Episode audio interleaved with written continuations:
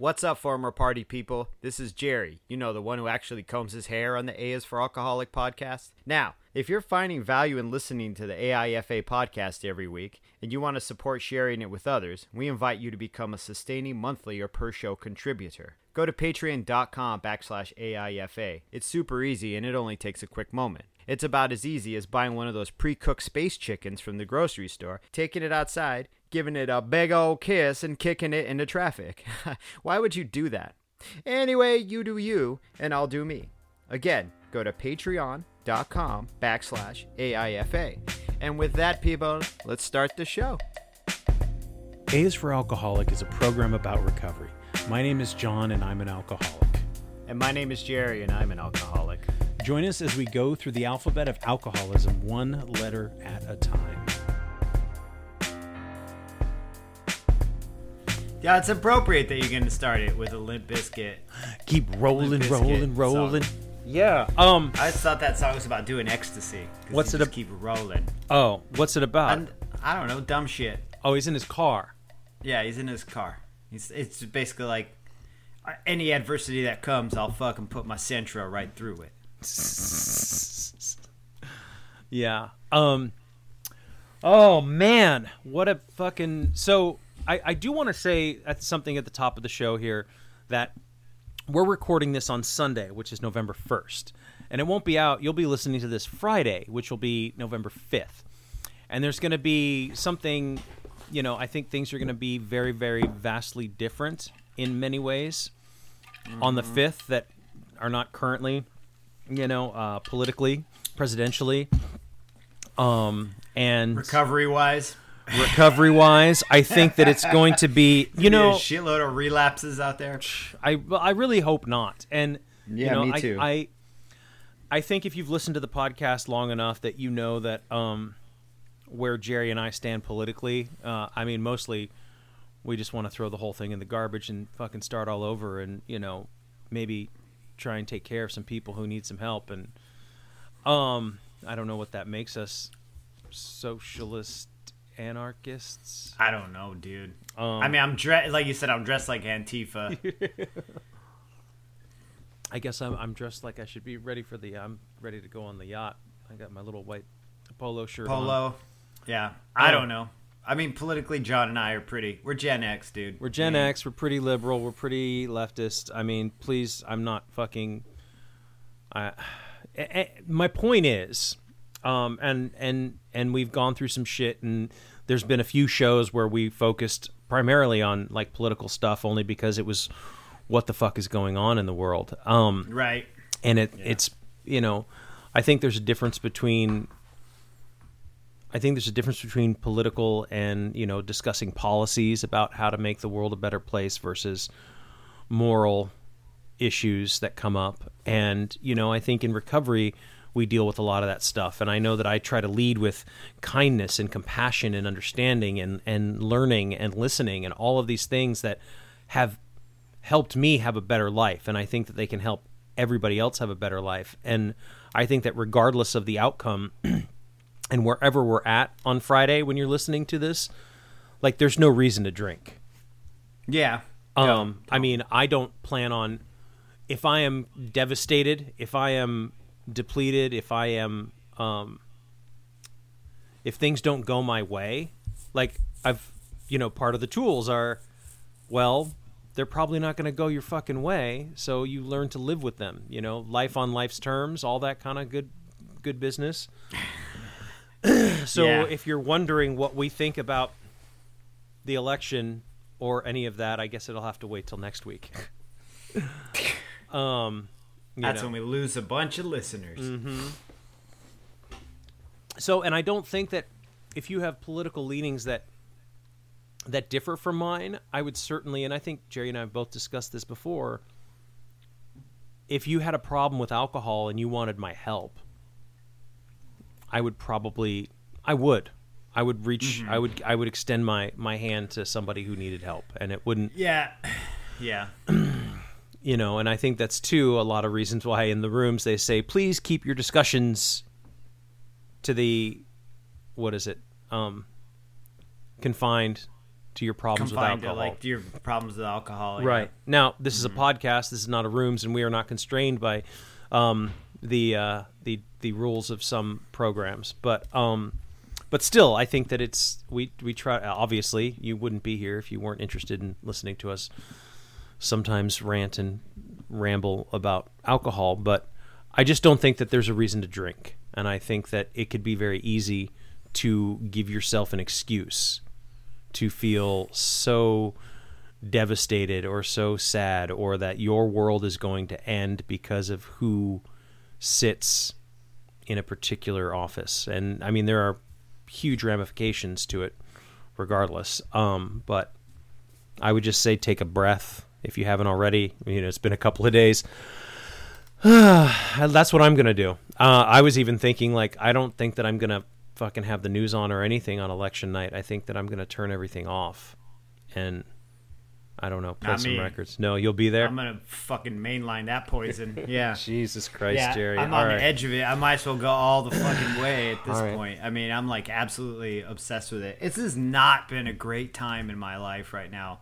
Has it been the worst time? No, but it's not been a good time either, though. I mean, I'm in the middle of doing a cross country move where I have hardly any money and no fucking job. And no job or house lined up for me in the place I'm going to on the eve of like a really fucking crazy election during a wild ass pandemic that's at the highest fucking peak it's ever been at. It's, you know, it's been a pretty good, pretty rough. Yeah, it's just so, it's eating a whole bag of dicks. So I don't know what to do with that, but that is what it is. You know, it is what it is. Life on life's terms. Yeah. So Yeah. I mean, yeah, maybe you know they always say wait around because the fucking quote unquote miracle will be right around the corner. So I'm just waiting around. Not like I'm playing out here like yo I'm gonna relapse. No, because that's stupid. That's just gonna make Right. it fucking worse. Yeah, I mean I threw that comment out earlier just as a joke, but well, Um, so but do do any of these things? Do you ever think this is too much? I should just fucking rip open a bottle of Evan Williams and no, because it just makes it way harder. yeah, yeah. Plus, then I gotta go and fucking expose myself to the Rona to go get a fucking bottle. Like, That- oh god, really? Like, I barely, I barely want to expose myself to the Rona to get coffee. Do you know what I mean? When I run out of like my cold, my my cold water, my cold water brew that I can only get at the Safeway over here, so I get up at six a.m. and go over there. It's the doors open at seven, you know, and I'm waiting at the door for them to unlock it. yeah. Nah, man, I'm not gonna risk that shit to get to have a hangover and to get drunk and to what be ranting and raving to my wife and kid because they'll just be trapped in the house with me and be being like, "This fucking election." bleh." That's lame. Yeah. No. At, at least on my timeline, that's lame. I mean, no, this is lame in general, but no, it's just been stressful. It's it it's been a weird kind of just a never-ending anxiety, you know. And I'm trying. I try. Yeah, yeah, I I hear you there, man. Like it's it's fucking stressful, and it's funny because I know that we live very different, um, very different lives. Obviously, we're different people, but um, you know, I go out into this, I go out into the coronavirus world every day, and until they fucking shut me Mm-hmm. You down, have to. You know, that's the unfortunate part is you have to. right? I don't, I don't Yeah. want to. I mean, if I had my preference, it would be stay the fuck away. But Right. um, so so I I really like to believe that we're all doing the best we can, and um, I think we are, yeah. Yeah, I have faith in humanity in general. I think just circumstances right now. yeah, I've been very stressed about them, and it's really difficult for me to leave things alone. It's uh, my compulsive, obsessive nature. So, you know, my mom will be like, "Ah, you're concentrating too much. Don't worry about it." And I'm like, "What do you mean, don't worry about it? Now, let's just put the election aside." Like, I've still got to worry about pandemic and getting my ass back to Arizona, where my prospects are, you know, very, very different than they are here. You know, not that I have many prospects here because of Corona. I'm not really tattooing. I mean, I could go out there with everybody else at the shop and start doing a quarter of the tattoos I was doing before. Mm-hmm. Do you know what I mean? I'm making the same amount of money, fucking painting commission paintings. You know, and you just But- and you feel safer. You are being safer. You know, I'm being safer. I'm not. Mm-hmm. I'm not want. I don't want to bring it home to my family, and I don't want to give it to someone else. Like I don't want to give it to some poor old person. I want everybody to be able to see their grandmas next year. Do you know what I'm saying? Like, yeah. I was talking Yeah. I was talking to my mom the other day and I'm like I don't know what the fuck to do with with her and you know she's stuck alone and she's talking about wanting to move back up to where her youngest grandkid is and she had just moved from there you know in the Mm-hmm. last couple of years and you know and I think that a lot of this quite possibly stems from being isolated for her and and I'm like well I don't want to be I don't want to be unsafe, but you know, should we should I make a plan to see my mother? Yeah. And I don't fucking know the real answer to that. We talked about it and like I don't do should I go visit her and stare stay in an Airbnb? That sounds fucking Weird. awful. Right. Yeah.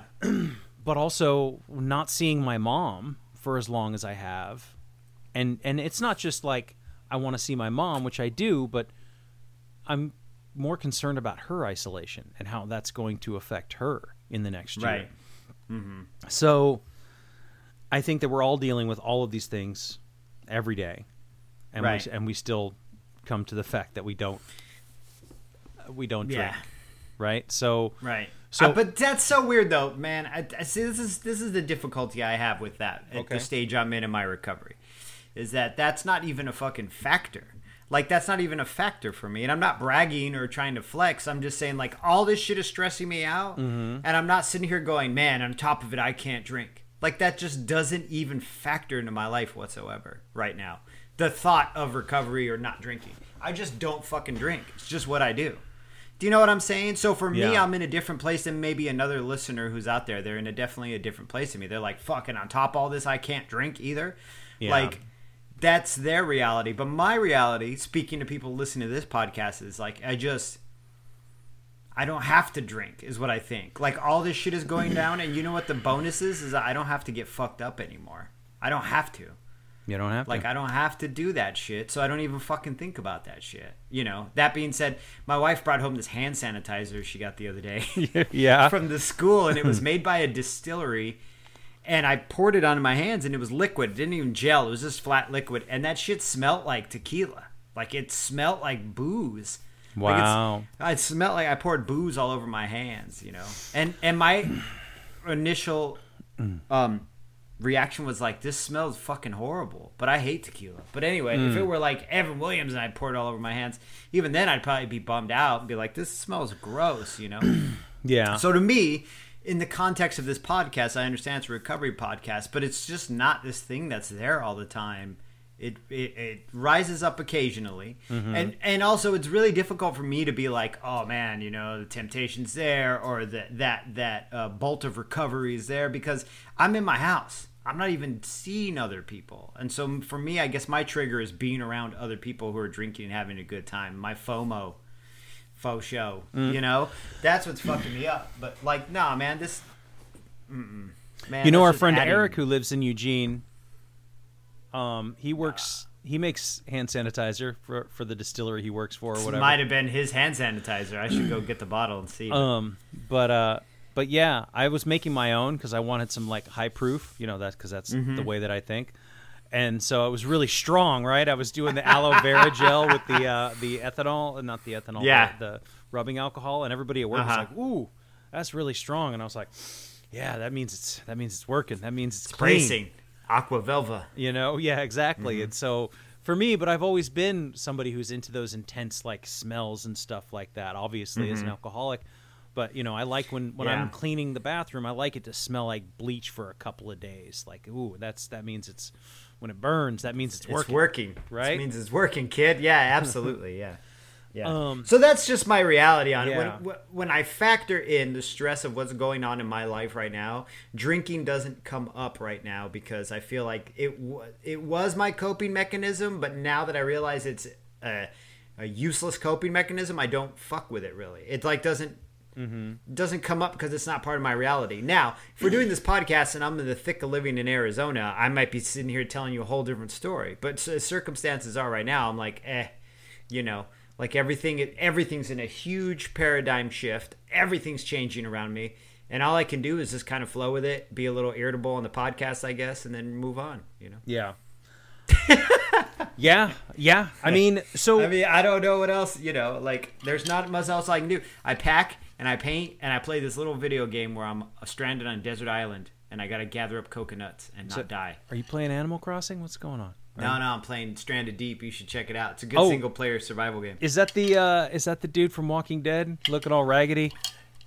No, What am I thinking No. of? Stranding Alone. He's like, it's Norman Reedus like plays the character. What's it oh, called? that's Death Stranding. Yeah. oh okay, Yeah, and he no. basically just is- that dude always looks raggedy. But you're like a you're a courier. I didn't mean to interrupt. Yeah, you. I heard I heard a review of that game because it, every it was it was all hyped up when it came out, and Mm-hmm. um, and then they said basically you're just like a fucking UPS guy in a post-apocalyptic world. Pretty you much. Just, you just waiting for cutscenes and walking around with boxes. There's more to it. Right. You know, you could watch any YouTube fucking essay on it that'll tell you there's way more to it. But I wasn't gonna spend sixty bucks on it. I was Right. like, nah.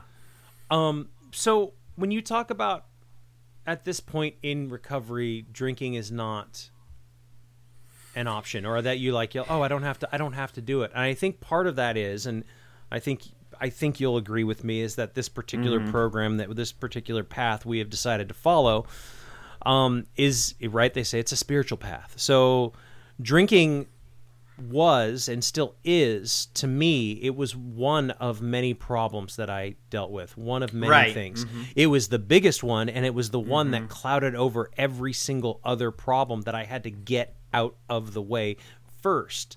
But when i look at it i go oh okay so i have to i have to work on myself spiritually. And i'm like oh well what the fuck does that mean?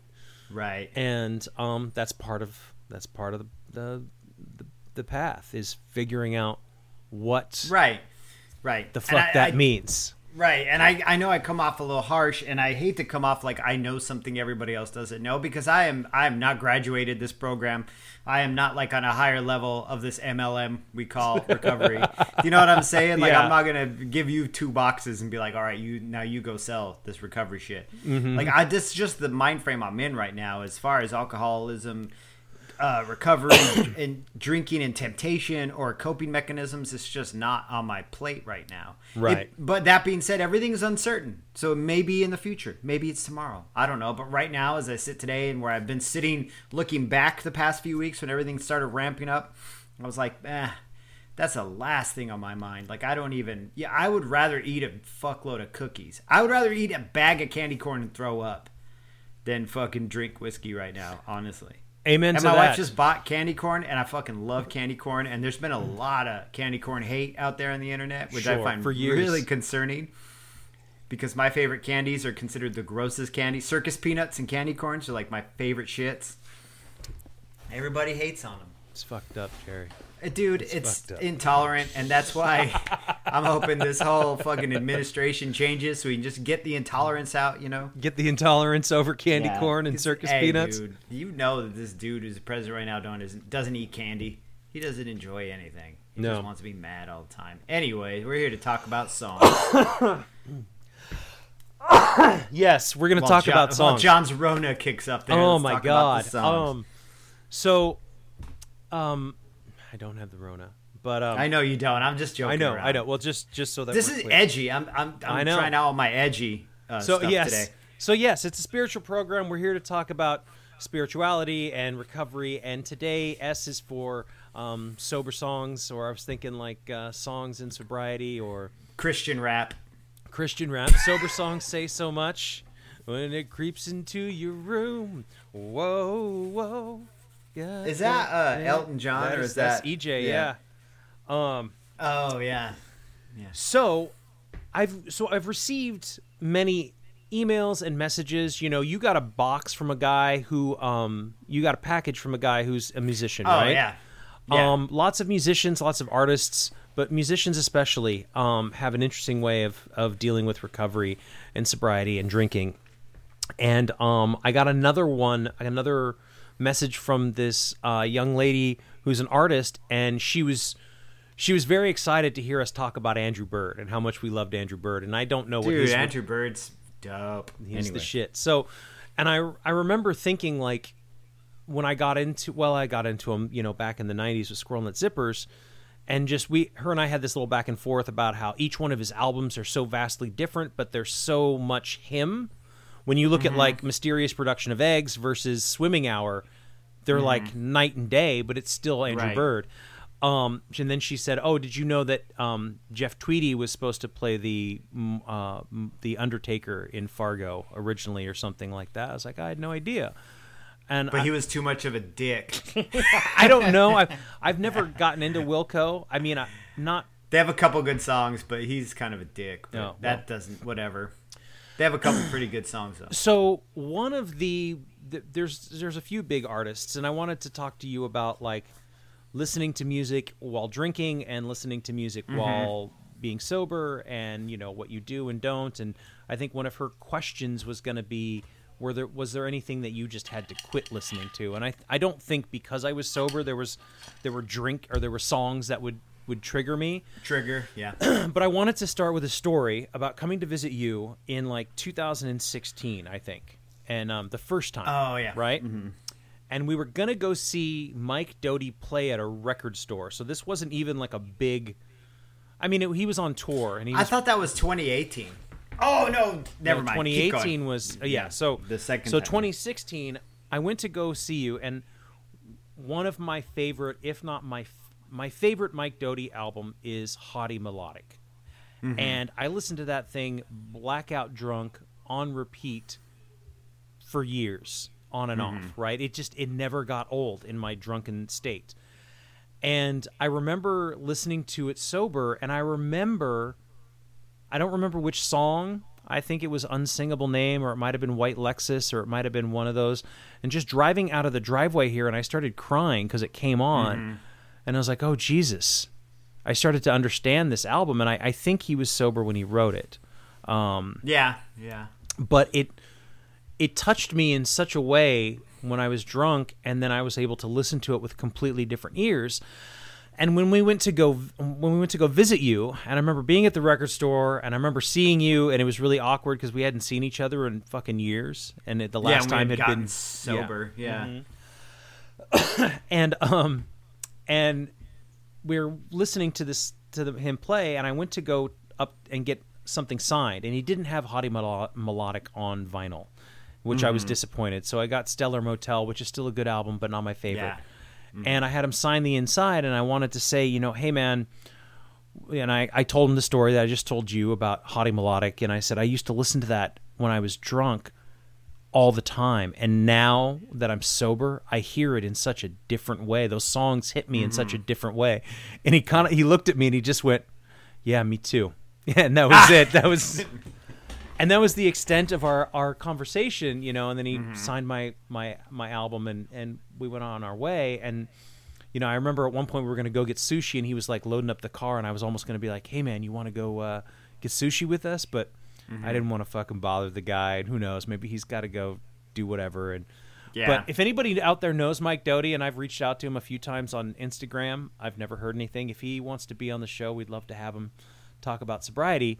But White Lexus was one of these songs that from Haughty Melodic that also I think in the book of drugs that he wrote, um, he talks about being going to a an AA meeting in New York and um, and something about you know having there were a lot of celebrities that went to this meeting and he, he's I want to read some of the lyrics to this and and and um you know he talks about um, like a soap star in anguish shrill but bland when your white Lexus comes around the way idling in the dr- long driveway and I I always wondered if that was a reference to that AA meeting that he went to but um you know this song starts off please show me how to live please show me how to have a day I don't want to wake up now why do I have to wake up anyway yeah. and I feel like those lines, I listened to them drunk, and I was like, man, that's all I want. Why do I have to wake up?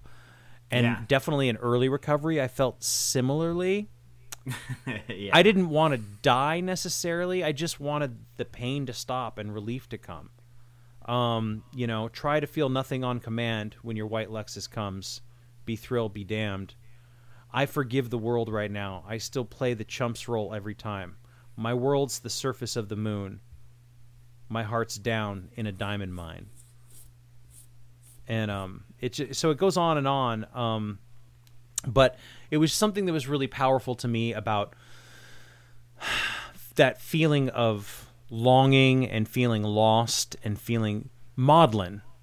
It's maudlin, and I think that's that's a big theme for me when I think of Mike Doughty and Andrew Bird and even Tom Waits. I think that maybe melancholy, but maudlin is the and it's like the romanticizing of sadness. Mm-hmm. And I, I I just know that that album and that song and that moment of going to visit you and and getting to meet him was really powerful. And I don't listen to the album as much as nearly as much as I used to. And when it comes on, um, you know, it's always nice on shuffle, and I'll listen to a song. But I don't know. How do you feel about Mike Doughty these days? I still love his music. Yeah. I've got a man. My relationship with music has changed a lot, especially okay. in quarantine, because I don't listen to music as much when I'm doing things as mm-hmm. when I when I was alone. Like when Megan and Olive would go off to school. Oh, it's a hair dryer. Sorry. Uh, when Megan and Olive would go off to school, and then I would work out and then make breakfast and get ready. I would listen to music mostly, but now I just listen to podcasts all the time. Mm-hmm.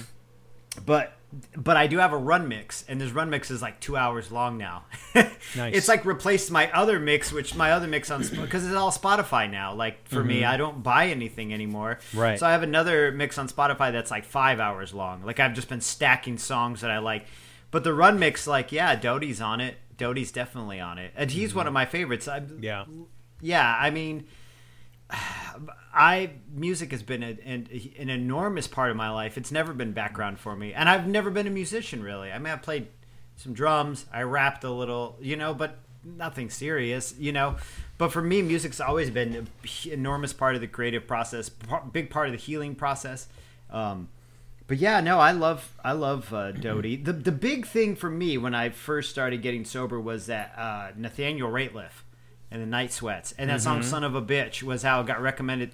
Um, yes, someone recommended it to me. It was a the barber next door. This guy, this huge beard, Brooklyn J, and he's like, "You got to check this guy out. He's in recovery or whatever." It turns out Andrew, um, um, Nathaniel Rateliff was not in fucking recovery at all. He was still drunk as hell. But that song "Son of a Bitch" was a real motherfucker, and that's how I felt like deep in my core in that summer, like oh. that 2015, 16. Yeah. Know? Wait, so he's not? I assumed he was. No, he still drinks his shit. I think he's like one of those dudes who is in and out of recovery. You know what I mean? Like, I don't. You know, I once again, I don't know right anything okay. about his life. But you know, I was reading an interview with him, and he was like drinking bourbon the whole time, talking about how this song was inspired by him going to AA meetings. So you know, got it. One foot okay. in, one foot out, in got and out, it. whatever. But that song was really big for me. Music's weird, man, because that's one of those things where you're in early recovery, you don't think about anything. You're just trying to get to the next day. At least I was. I was mm-hmm. just trying to scramble the next day. So music to me was more of like a, a luxury item. You know, it was just like kind of on. It was like background noise. You know, I was in the tattoo shop. well, what's it to be? Fucking NWA or Social Distortion? You know, like I guess that's all I got today you know, and then listening to the Bronx on a loop, you know, the whole time I was going through early recovery. But I think once I got my feet and hands in it and could kind of hold on to it a little better, that's when I kind of could indulge a little bit more and listen to music. And of course, yeah, even movies, certain movies. Like there's movies I've seen drunk that I've never seen sober that I probably will never watch. Like fucking World War Z. Like love the book. Loved World War Z book. Yes. They, they made that movie with Brad Pitt. I've never never saw it sober. Every time I watched it, I'd be drinking. I'd just black out or go to sleep. And at this point, I'm like, well, what's the use?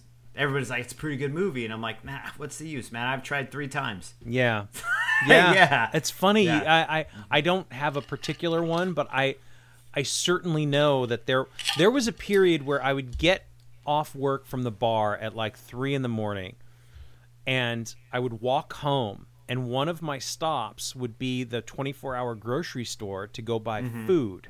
Not right. because obviously because i would just buy trash. I'd be buying like turkey wraps and cheetos and fucking you know um, peanut m&ms yeah, yeah, basically. Something salty to keep you alive. Yeah. Basically. But mm-hmm.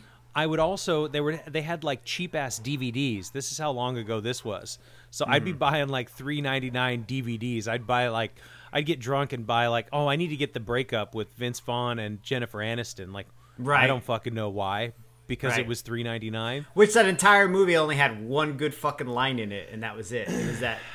I that never. one where the guy like okay, there's a scene where like his buddy is trying to fuck him over out of something, and he looks at him and like male solidarity is like Band of Brothers. You ever hear of it? You should rent it sometime. You know, like just calling him out on like fucking selling him out. That's it. The entire rest of the movie is hot trash. You're lucky. Um, but yeah, so so Band there was. Brothers. I have lots of those where it's like, why did I get the fucking? Why did I get the breakup so that I could just have something? I just wanted something to watch and be drunk and pass out to. Right. So, um, but back to music, and just the the idea of things I don't listen to anymore. There's plenty. Like I, but I think that's more about being older and being in a different mindset than it is about sobriety versus. Although you know, listening to NOFX sing um, something about like round and round and bottles to the ground and like talking Yeah. about breaking beer bottles, which seemed fun, you know, at the time. Yeah, don't- bottles to the ground. Or what's the other one? The one um, they have that whole song about getting sober. Do they? Yeah. Oh yeah. Nothing seems much fun. Nothing seems much. Nothing seems. that fun anymore to me. That's what it is, yeah. Um, and I remember hearing that when I was drinking and just like, ah, fuck it, we don't Yeah, want to not have it. fun. Mhm. Um, nothing seems much fun anymore to me. Yeah. Um, Yeah, mhm. But I don't really listen to NOFX anymore just because I just don't. I, it's not that I I just kind of outgrew it a little. yeah, I don't have anything. But I still like them. Yeah, I still I like mean, I them. still like them, and if they come on, I'm stoked. But I'm not going to be like, "Yo, I need to listen to Punk in Drublic again." That's gonna fucking kill it. That's me though, right? Right, no. Uh, here's a good example, like uh, Mishka. Like when I first heard Mishka, I heard him on the Doug Stanhope podcast, and I heard his music because Doug Stanhope would use "Am I the Only One Drinking Mm-hmm. Tonight" as his theme song. And I was drunk. I was living in Arizona in 2011 and I was fucking hammered. And I would listen to Stanhope, and then I found that, and there wasn't even Spotify back then. It was like I had to find it on fucking the other one. I can't remember the name of it. Bandcamp? Pandora. Pandora? Yeah. Pandora. Right, and so I would listen to that song over and over again because that like really summed up what I was doing at that point. You know, it was that idea of looking around the room and being like, "Am I the only one drinking tonight?" Really? Like I thought everybody here was as fucked up as I was. You were saying that we're all not going home tonight in an ambulance, you know, like yeah, it was this wild abandon and this this like drowning of one's inner self that I loved. And now when I hear it sober, I still think it's a really good song and he really uh exemplifies that kind of mindset, but it makes me sad. Like I Yeah. feel sad for Jerry in 2011 I feel sad for anybody who's in that position because, and it's not like a, man, I don't want it to come off as a judgmental thing that I'm like judging people feeling sorry for them. That's not it at all. I just feel sad. Like, man, it's, it could be better for you. I think really you. be Yeah, I think. So. Let's let's not say let's not say it's pity, and let's say that I have empathy. It's like I am open. Empathy, thank you. Yeah, it's an empathy. It's a sad empathy. right know, it's, sort like- of empathy yeah. is being open to to something or Mm-hmm. someone pity is sort of being closed off and just like oh i'm sad and i don't want to you know think about that person so yeah man and you know He's mishka got that other song too. That fuck, fuck being sober. I can't remember the name of it now. Anyway, I didn't mean to interrupt you. I just wanted He's to. throw got it a- in he's too, got a 'cause I few of love them. That song too. Yeah. So mishka to me well i didn't find him until i got sober and i heard him on the rich roll podcast Uh-huh. and he was talking a bunch of shit about he's like rich i'm basically like standing in for all the people who listen to you are kind of like on the fence about what's up with this dude who's a fucking ultra runner vegan blah blah blah like Yeah. and so he was talking a bunch of shit and and and i was like that's exactly right and so the more i delved into and started listening to his music and reading his books and i was you know he and i are you know basically the same age and we have a lot of like correlating you know events in our life. Um he certainly he got sober fucking six years before i did so- 2005 or something, like that. yeah. yeah so um 10 years before i did. So but that was a huge thing to me for me when I got to go and, and meet him and listen, watch him play in a bar, and I was sober, he was sober, and this dude sitting next to me with his girlfriend was fucking hammered and singing Right. along to every single song and mm-hmm. just in love with it. And I don't know if that guy knew that Mishka was sober or not. I don't know. He certainly wasn't interested in, in anything I had to And say. would he care though? Would he care? No, I don't Yeah. think so. I don't think I would Yeah. have cared. I mean, would you give a shit if you and I were at the Sunset Tavern in Seattle and we were gonna go see Mishka and we were fucked up and you were like, I'm like, you know, this dude's in recovery. And you'd be like, who fucking cares? Am I the only one drinking fuck tonight? being yeah, sober, fuck yeah. being sober. And so, I think, um, I think to me it was really powerful to not only to. I drove down there, I listened to his music in the car to kind of get a vibe for the new album that he had out, um, and I was able to watch him play, and then we and I got to meet him and, and talk to him, and we I did a whole podcast if you want to go find it on the feed, but. Um, just talking to him, got, I got to interview him and ask him a bunch of questions, and it was like so. It was a really pivotal moment for me to like see somebody who had done this and who hadn't sort of you know he talks about it when we talked about he's like sometimes i'm an asshole and i don't want to lose being an asshole and so yeah. i don't want to have to get fucking you know i don't remember exactly how he put it but you know i don't want to lose all that and i was like okay yeah, cool I And can absolutely relate to that, man. so whereas you know me i was like yeah i'm ready to fucking throw all that stuff away and move on and be Mm-hmm. you know whatever but it was it was really i don't know that i would have i wouldn't have loved it in the same way if i had heard it and i was drunk like if you you know like you heard it on the stanhope and stanhope's a fucking notorious alcoholic right yeah, um, or heavy drinker i don't know if he's an alcoholic but, I'm- but well, I mean, it. mm. Six one way, half a dozen another. You know, whatever, whatever you want to call it. You know. So I I love being and that Mishka still plays these songs or would if there was shows, you know. And he was so kind to this drunk guy. Like the guy was fucking wasted. And he was patient and he was kind. And it's like, well, if that's how you make your money and and you know, he's like, yeah, I'll sign your stuff and I'm I'm grateful to have every fan even if they are a right little bit fucking exactly. hammered. yeah see and even in there he's talking about wanting to maintain being an asshole and Mm-hmm. not being into the program but then he's like living aspects of the program. Do you know what i mean? Showing kindness and empathy and patience towards a person who's an active active drunk actively drunk i don't know if this person sitting next to you is an alcoholic or it's just friday you Right. know what i'm saying yeah but yeah so that shit hits different. It all hits. I think some of the stuff that was really important to me hits differently than it does now. Yacht rock, like yacht, uh, yacht rock, and I have a weird ass relationship now. Um, it's um, it's it's hard to li- it's different to listen to now. I like it, but I don't like it as much as I used to. Like Michael Or I McDonald. like it. I like it in a different way than I Steely used to. Steely Dan? Yeah, yeah, because I s- I- that makes me think about drinking. Actually, yacht Hmm. How rock so? makes me doesn't make me want to crave a drink, but it definitely makes me think of drinking in Arizona when I was really banging out a lot of yacht rock in Arizona, like listening to Steely Dan, Michael Mm-hmm. McDonald, that fucking um, uh, Kenny Loggins, that Yeah. early early Hall and Oates and shit. Like, Uh-huh. yeah, it, um, that totally was like my prime fucking drinking time. And so when I hear it now, I think about those times and be like, yeah, I'd sit in the backyard on a fucking hammock and just get fucking stoned till I couldn't see. You know, get so fucking drunk listening to Kenny Loggins sing "This Is It."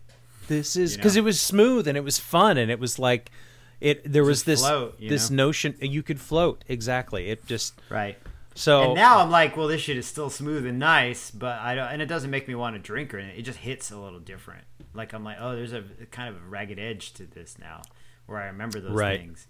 But that, but Right. those times are good times though. Here, this is the thing where I'm making this appeal to Coda now before he flips off the TV and he's like, "Fuck you guys." But those were good times though. Parts of that was good. Parts of that was nice, man. I cannot look Mm-hmm. back on the wreckage of that shit and be like, it was all fucking bad, man. no. Ugh. No, man, I can't fuck with that. Like sitting on that hammock feeling mildly stoned before the fucking blackout came was great. It was. That's why we continued to do it until it wasn't fun anymore. Is because it was fun in a minute, yeah. right? That's Yeah, mhm. or you know for a minute and and I think that music when music regard I I think if I had never found I found music before I found alcohol. Same here. So it was always going to be a theme. I can't I can't count the number of nights and you were there for many of them where I would have these huge record collections, right? And um and I would just flip out records and play songs and then throw them on the ground and I would just the record collection that was in the shelves would just become this pile on the floor because we were just wanted to play fun songs and drink and get hammered and like, "Oh, I got another one." And "Oh, I got another one." and there was really there was a lot of fun to that. There was wreckage, and it always, almost always ended in a blackout, and there was consequences for that blackout. It's just your actions during those blackouts, right? Mm-hmm. Like the things you were doing, saying to people, and then everything surrounding it. I mean, that's the mm-hmm. whole fucking basis of this podcast. It's the whole basis of our recovery is that those things were fun, but then everything else that was around it, or every, everything else you had to give up to have that fun, or whatever, you know, it was Right. just unmanageable. Unmanageable. So, I mean, more music for me nowadays, and I don't know, maybe you're different, but it's I do have a running playlist for sure. Mine's about six hours long, and I kind of switch swap. Yeah, you know, mine's see, mine's only two hours. I have to swap out too. You got a good running playlist. Your running playlist is a, weird, a little weird though.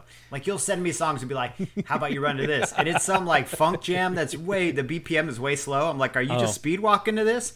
Yeah. well, like, I kind of find other things, and sometimes I slow down with it. Um, and uh, but I yeah, love it though. It's not bad. It's No, just to me, I always I stay between like 120 and 140 beats per minute. Those We- those are all my running songs. And you are 'Cause I like that probably tempo. you are probably training a lot better than I am because Oh no, I not better, just different. Well, th- th- there's a there's a thing, and I I know this this episode's about music, but um, Mm-hmm.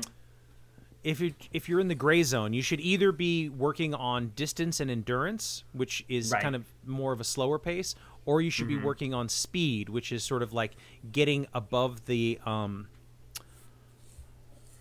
Uh, getting above the threshold. So, like, you should be Right. really pushing yourself, or you should be taking it as easy as possible, but Well, I still think I'm running. in the middle of that though, because I'm doing like 11 to 12 minute miles Okay. on average. So- you know? I did a nine nine nine forty five the other day Nice. for a mile, which made me feel really good. But I was fucking gassed. My lungs were like, "Word, you're gonna do five today, too?" And I'm like, "Yeah, I'm gonna do five, bitch." Um, like, but anyway, But so so I like to mix it up so and I can always skip Right. it or something, but sometimes I'll do slow and sometimes I do fast and um this is like jamming out to Frank Ocean Uh-huh. running in a fucking wine field, like a grape field. That's Yeah. how I always picture you. Like, there's a great Frank Ocean song and it's called I think it's called Sweet Life. Do you know it? Yes, you send it to me. It's on my, one of my mixes actually. Okay, I fucking love that. you texted song. it to me and said, "Check out this song," and I was like, "Oh, this is a pretty ass song." Yeah. Yeah, because I don't So know with- a lot of Frank Ocean. But With, with music, it's like nowadays, like like you're you keep trying to say, and I keep interrupting you. Is that like I access it through my run playlist now, Uh-huh. which I imagine is what you're trying to say. Sorry. or or it's more about um ambiance it's more about a vibe so either i listen to ambient music like our friend joe does the uh, does the theme here he just re-released um, one of his old albums from from back in the day on bandcamp but um, they remastered it and added some stuff which so i like that or i'll listen to like classical or i listen to the um, what's it called? The chill hop vibes, hip hop vibes to Oh, study lo-fi, to lo-fi. lo-fi music to study too. so I'll yeah. put that stuff on, um, just because I want like to set a mood rather than Mm-hmm. I'm looking to. I don't listen to too many albums right. the same way that I used to, where I like buy a CD and rip it open and like try to peel the little sticker off the top without fucking Yeah. ruining it. Gotta and- pop the tabs out lift it. Yeah. exactly. So so I don't do that too much anymore.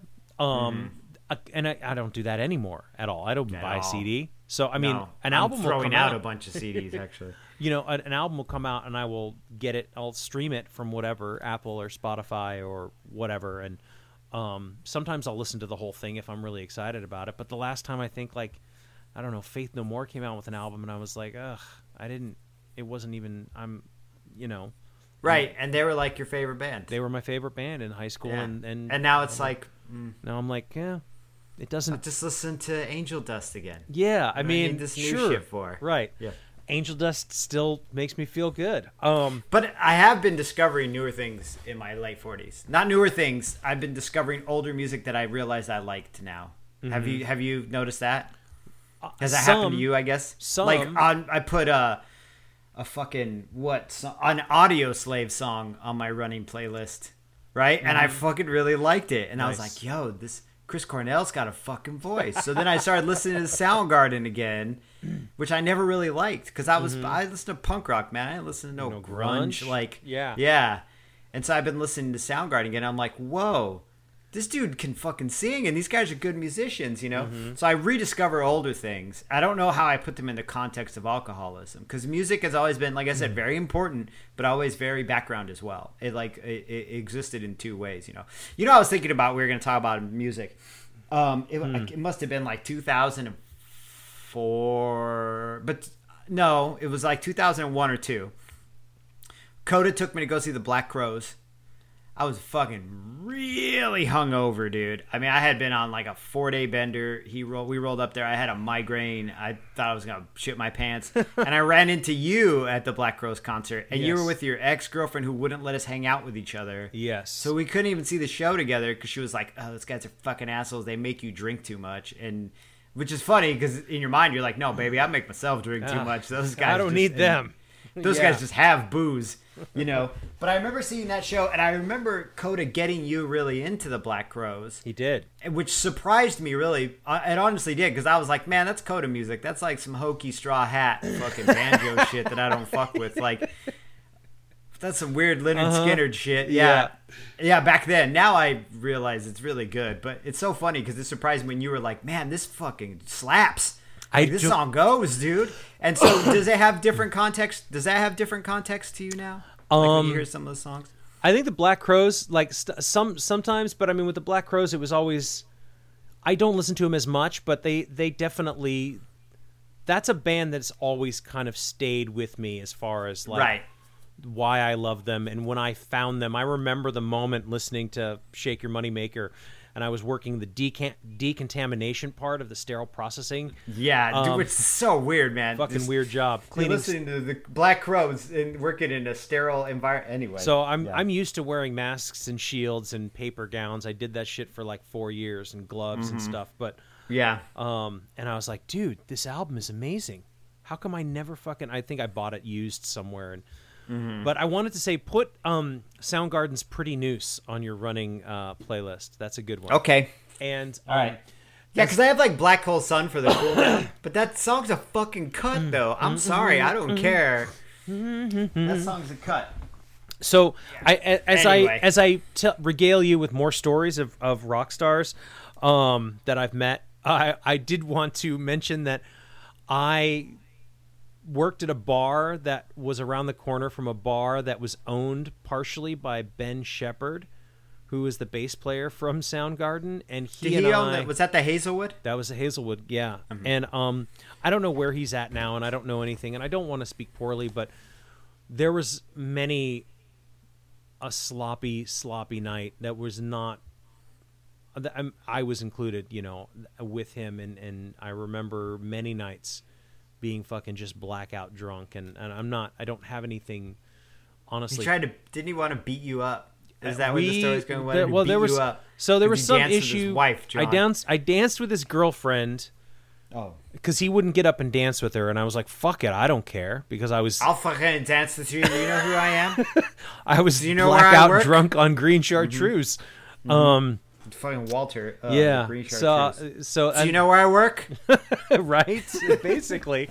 Oh, what an asshole I was. And so it was like and it was never I, I guess I guess the point is is like meeting famous people and meeting rock stars it's never been good drinking. You know what I mean? I used to go my friend was the he was the tour manager and the merchandise guy for the Killers and I got fucking Mm-hmm. kicked out of the first Killers on their first tour like cuz we were drunk in the I was drunk in the stall with Opie. And um Mm-hmm. Oh, we yeah. we got they pulled us out of there and Opie had the whiskey bottle in his fucking jacket and the guy's like, "Give me the booze." And Opie's like, "No, man, there's no booze. We were just making out in there." And I was like, "Yeah." I was like, "That's fucking brilliant. We were just making out in there." And he's like, "Give me the Yeah, fucking you were in. Seattle, right? yeah, we were in Seattle. Yeah, where it was not weird for two men to just make out in Right. Seattle. Like They- you got, you know what I mean? It was Yeah. genius though in the moment, But he was it just was. like- It really wasn't in hindsight. It was exactly. It was genius in the moment. It wasn't. in No, because there's a ton of gay people doing gay stuff in Seattle. It's Uh-huh. not like, yo, we got to go hide out, you know, stall Right, in the bathroom exactly. just tongue kiss. No, you guys were But- drinking booze, and the bouncer was smarter than you dudes. Go ahead. But every time that I, I remember going to see like the Killers would come and and and I remember my buddy. I was so drunk one time, Right. and he was like, "Man." And I really wanted to be on the radio. Like I really wanted to be a radio DJ. I wanted to be, you know, do something. And he's like, I wish I could introduce you to some of these people, but you're just too drunk. And I don't think Yeah. he he didn't mean anything by it, and he wasn't being No. a rude asshole. Like he mm-hmm. was just like, hey, and that struck me, and that didn't strike me enough to quit drinking. But No. it was always something that's I remember that moment of and of feeling so disappointed and so sad and so like I hated myself for that moment of being so drunk that like I there wasn't there could have been an opportunity backstage at the Key Arena with somebody or something and if I had just been sober there could have been something Right. and I was too drunk to take that opportunity. Yeah. Now, it's okay though, Johnny. Radio's dead now. right? I mean, yeah. here we are. Um, here I am Podcasting. podcasting. So, but it was just like, what the fuck, man? Like there was just, I mean, and it goes hand in hand, right? Rock and roll, sex, Mm-hmm. drugs, rock and roll, alcohol, whiskey river, all that shit. Right. All that shit. So, um, so I, I don't know that I listen. Things come up, but there's nothing that's off the table anymore. I'm just not interested in it. There's nothing. I don't have any musical triggers. I don't hear like, you know what I mean? There's, yeah, I know what you mean. Yeah, you're not like, oh shit, it's Enter Sandman. I remember all that fucking beer or whatever. all that yeah. all that sobriety out the window. Yeah. Um, you know, and I I told this story too. I'm going to tell you my last rock star story. Um, I just want to get it out. I don't have any, dude. I sold mushrooms once to Del the Funky Homosapien, and that was about it. I didn't know you sold mushrooms. I didn't know I was selling mushrooms either until the guy that was in the graffiti crew with gave me mushrooms and said, "Go, go sell those at Del." I said, "Okay," How was that? and they bring me back the money. Well, Oh. I gave him the mushrooms and said, "Give me the money," and he gave me the money, and then I took it back to my friend. He said, "Here's, here's like five bucks. Go get yourself something." that was it. Burrito or something. Yeah, yeah, that was it. It literally was like crossing a room. Like he's all here. I got shit to do. Go give these to Del, and he'll give you forty bucks. And he gave me a big ass bag of mushrooms, and I walked over to Del and said, "Here, so and so wanted you to give me this, and now you got to give me forty bucks." And he's like, "All right, man," and here's forty bucks. And then, Mr. Dabalini, Mr. Bob. which in Dabalini. 1992, 93, That's a lot 40 bucks was a lot of money. Like, yeah. Yeah, dude, that was like fucking three or four bottles of booze and burrito from fucking Los Betos. Shit, Mm-hmm. man. So the last, well, I don't just want to say the last, but one of the Tell us, regale us with the tales of John on the road. This is like that movie. what almost famous or yes, yeah, yeah, you're a shining golden god, dude. Uh, eh, okay. So I, I've told you this before, and and Tom Waits is notorious, you know, drinking music. Um, the piano has been drinking. We've talked about my bad breakup and Right. how I listened to Tom Waits for a year straight in the bar and made everybody else listen to it every oh single yeah, night. know. I was there. so um that I could. But when I met him, I met him in Petaluma, and um, I was like, and I could tell because the jean jacket and the fucking the jeans and the boots, and I was like, I know who that is. I could just tell from afar, you know, from the back, and I didn't go up to him, and then I was like, oh, he's standing outside that consignment shop. This is my chance. I'll never see him again. Do you say something? Do you not? And I just went up to him and I was like, Mr. Waits. I can't remember if I shook his hand now. I think I did. Probably. And I just said I just wanted to say I've always been a, I've been a big fan for a long time and and I want to say that it's been inspirational, you know, something to the effect of it's been inspiring to know that you're sober and um, I appreciate that too and and he kind of just looked at me and said, "Okay." And he, Yeah. he didn't smile or anything and that was it. He was just kind of Yeah. taken aback and but Thanks for um, making it weird, kid. But I think if somebody like Tom Waits can get fucking sober, yeah. do you know what I mean? Yeah, these that's who hell have- of a thing. Who have created their entire identities around alcohol and drugs, right? Mm-hmm. Created entire fucking universes, musical universes around heroin. But they're performing though, you know what I'm saying? Like it's Fair all enough. performative. They're they live some of them live that life, but those motherfuckers die. You know, they die super early. Think about all these little little rappers that are all dying. from uh, and like pills. Mac Miller and these motherfuckers who are doing doing this type of hip hop and saying, "Oh yeah, we live, we're about that life, we live that life," and then they fucking die, dude. And I'm like, damn, Yeah. you know, that's some sad shit. I just see Tom Waits being like, "Thanks a lot, kid. Just waiting for my wife to go buy some Nag Champa.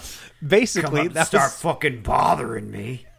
that was basically the kind of shop it was. too. Congratulations, you don't drink. You know, like That's Nah, that was but- probably his inner monologue or his what his thoughts. I don't know, but Yeah. But no, you're right though. They build these universes. We interpret th- their performance and we give it our own spin on it, you Yeah. know? Because I could be listening to fucking Black Hole Sun on my run being like, "Whoa, this is about this really heady deep concept." And Chris Cornell's Ghost could be like, "No, man, I just needed a word that rhymed with sun." Do you know what I mean? Like mm-hmm. there's nothing to it that isn't is what it is or even Nathaniel Rateliff could be like, "This whole song that you listen to on repeat, which I rarely would do anymore." He'd be like, "Yo, that's just a share I heard at a meeting that they fucking made mm. me go to." Court mandated You know. Mm-hmm. or something. Yeah, right. Yeah, but to me, I put this significance in it, and that's fine. I should. There should still be in the age of the internet. We should still be allowed to have myths. Do you know what I mean? Like positive myths. We should still be allowed to weave this kind of world eh, in this age in a positive way. All the other myths, man, you're doing that QAnon and shit. Don't do that. Ugh. But but but positive myths are good for you. Mm-hmm. Yeah. Sure. Well, yeah, especially if you're yeah, I think that's great and especially around music and art, right? Mm-hmm. I mean, if you see you see a painting or you hear you know, we're talking about music here, but you hear a song and it it it strikes you in such a way that it inspires you to be better, do better or I mean, hell, I I, I mean, it, a lot of the stuff I would put on those sad songs because I wanted to feel sad, and I would drink because I wanted to feel exactly sadder. because you wanted to feel sad and so what would make you feel sad yeah what i mean you mix those two things together and you got yourself a good night of fucking hard crying feeling sorry for yourself which Mm-hmm. is not bad sometimes it's okay to feel sorry for yourself but not to just the- don't get lit up and do it and, Yeah. and you know make a mistake not to the point of me feeling inconsolable and reaching out to people in a very bad Negative way. way, Yes. right? Yeah. Mhm. So no. hey man we we learned from those lessons now you know Not like that's anymore. the thing i shouldn't do Yeah. i don't do that anymore because it doesn't nobody benefits from that all we're doing is yeah. Mm-hmm. Yeah. we're just going in a circle, man. So yeah, I would say like go out out there, listener, and listen to Andrew Bird. Uh, I stopped at Mystery of Eggs, the mysterious really production of Eggs. I didn't. You were telling me, oh, you got to listen to this and that album, and I was like, nah, I'm gonna stop here because everything else is kind of. His newest one is really good. So I'd say listen to Andrew Bird, listen to Mike Doughty, Yes. listen to Soul Coughing, Yes.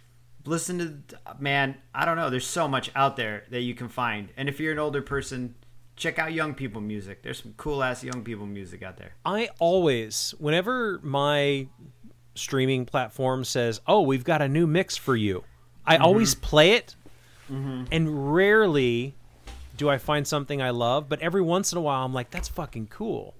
i fucking discovered adele Whoa, wait a second, hold the no phone. dude have you ever heard of this woman? She's a british woman. She used to be really heavy and now she's not. She Mm-hmm. got dumped a few times. No she was on saturday night live last week and we Mm-hmm. watched it the next day and i was like this woman has a fucking voice. Like i never paid attention to her because she's so pop. I'm like ah this is some bieber shit. I ain't fucking with this pop shit. And then yeah i just like discovered her and i've been listening to her a little bit flirting with it. But yo go out there and listen to adele. Feel sad. And listen to that. That's one of my running songs is that rolling in the deep now i'm fucking killing it we we could have had it all john I'm in just the over there. deep. just We could have had it all. just uh, and i'm like counting Fucking heart beating pushing out of your chest. sweating 140 bpm getting that heart up but anyway that's so stupid me So- finding adele at 45 That's- Mm-hmm. just like lizzo lizzo's young people music i fucking love lizzo dude that hobo johnson guy or whatever i like some of his songs a lot he's I don't know fucking him. rad Oh, he's weird. He's he, he's basically a band you and I would have started if we were in high school. Hobo Johnson or Cave Caveman John. It's Hobo something I'll look it anyway, up. Send me a link. Yeah, look it up. um, But but anyway, I would say uh, I don't even know what the purpose of this was. Just uh, just we just talked about music, right? Just shooting the shit about music and Mm-hmm. the- recovery. Yeah. Tomorrow you know, it'll be mac and cheese and recovery. Who the fuck knows, man? It's 2020. Everything's all fucked up. Yeah, no shit. Um, you know, one of those one there's a song I still I get chills when I hear it and I'm I'm Is it Adele? no, it's not. 'Cause Um, she's real talented. Do you know um do you you you know this. We all know this song Walking in Memphis by Marc Cohn. Are you serious? Something about I- that but then- piano and like really? and he's like down in the jungle room cuz I was walking in Memphis and then the chorus comes up and I'm Yeah. like, and I'm like, "Man, that song is No, you're allowed me." to own it. I only know the Cher version of it. Oh, There's a Cher version of it. Marc Cohn got nothing on Cher, or Cher's got Of- nothing on Marc on the original I probably not. Yeah, no, no, no. but um Yeah, Cher does it. That's how I know it. but it's it's like always this big powerful thing and i'm you know she or he's like he says something like the woman says son are you a christian boy and he's and i said ma'am i am tonight and i'm like i'll fucking Tonight I am. yeah tonight i am and so it's like this like weird powerful God. like i'm like oh man i could probably i should put that on my running mix that'll give me so Crying on the trail, just whatever crying by a grape tree, a grape tree, grape bush. Or you know Vanessa Carlton. Um, if I would walk, No. I would walk a thousand miles just to see you tonight. Dun, dun, dun, I don't know. It's, it's Uh, the name is super familiar, and I know if she plays the piano on the back of a flatbed truck and drives through like, um, no.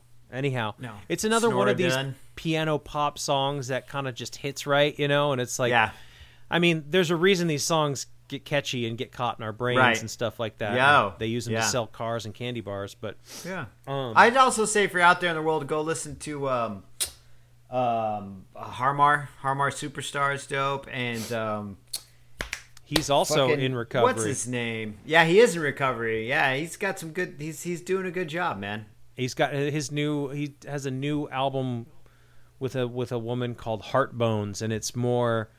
It's not. It's it feels more '80s kind of like retro vibe, and Mm-hmm. Less soul. Yeah. it's not the the usual uh, fare from him, but he's great too. And if anybody knows Harmar, I've hit him up on Instagram too. Um, If he wants to come Mm-hmm. And on oh, the the, other one was Mayer Hawthorne. Was another one that I can listen to all the Oh, time. yeah. That I listen to drunk and sober, and they both hit exactly the same, which Yes. is dope as hell. Yes. And Tuxedo as well. Uh huh. Tuxedo's good. So I love all that kind of funk and soul Yeah. and and um John really loves funk and soul. You want to get John in a good place, man? Just send him links to that shit. He like super loves that stuff. Yeah. yeah. So I'm a mystery. I'm very eclectic. It's true.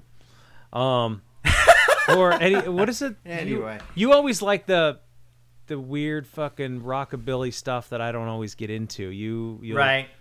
So I mean, whatever, whatever Yeah. works for whatever for whomever.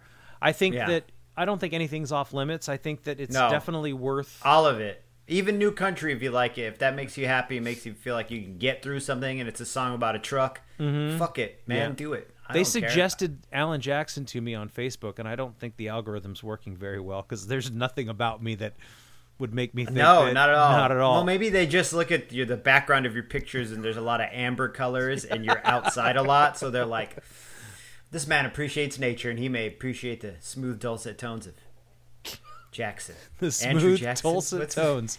Andrew Jackson, no, um, Andrew Jackson. Alan Alan Jackson. Alan I do Andrew appreciate an Jackson. Andrew Jackson.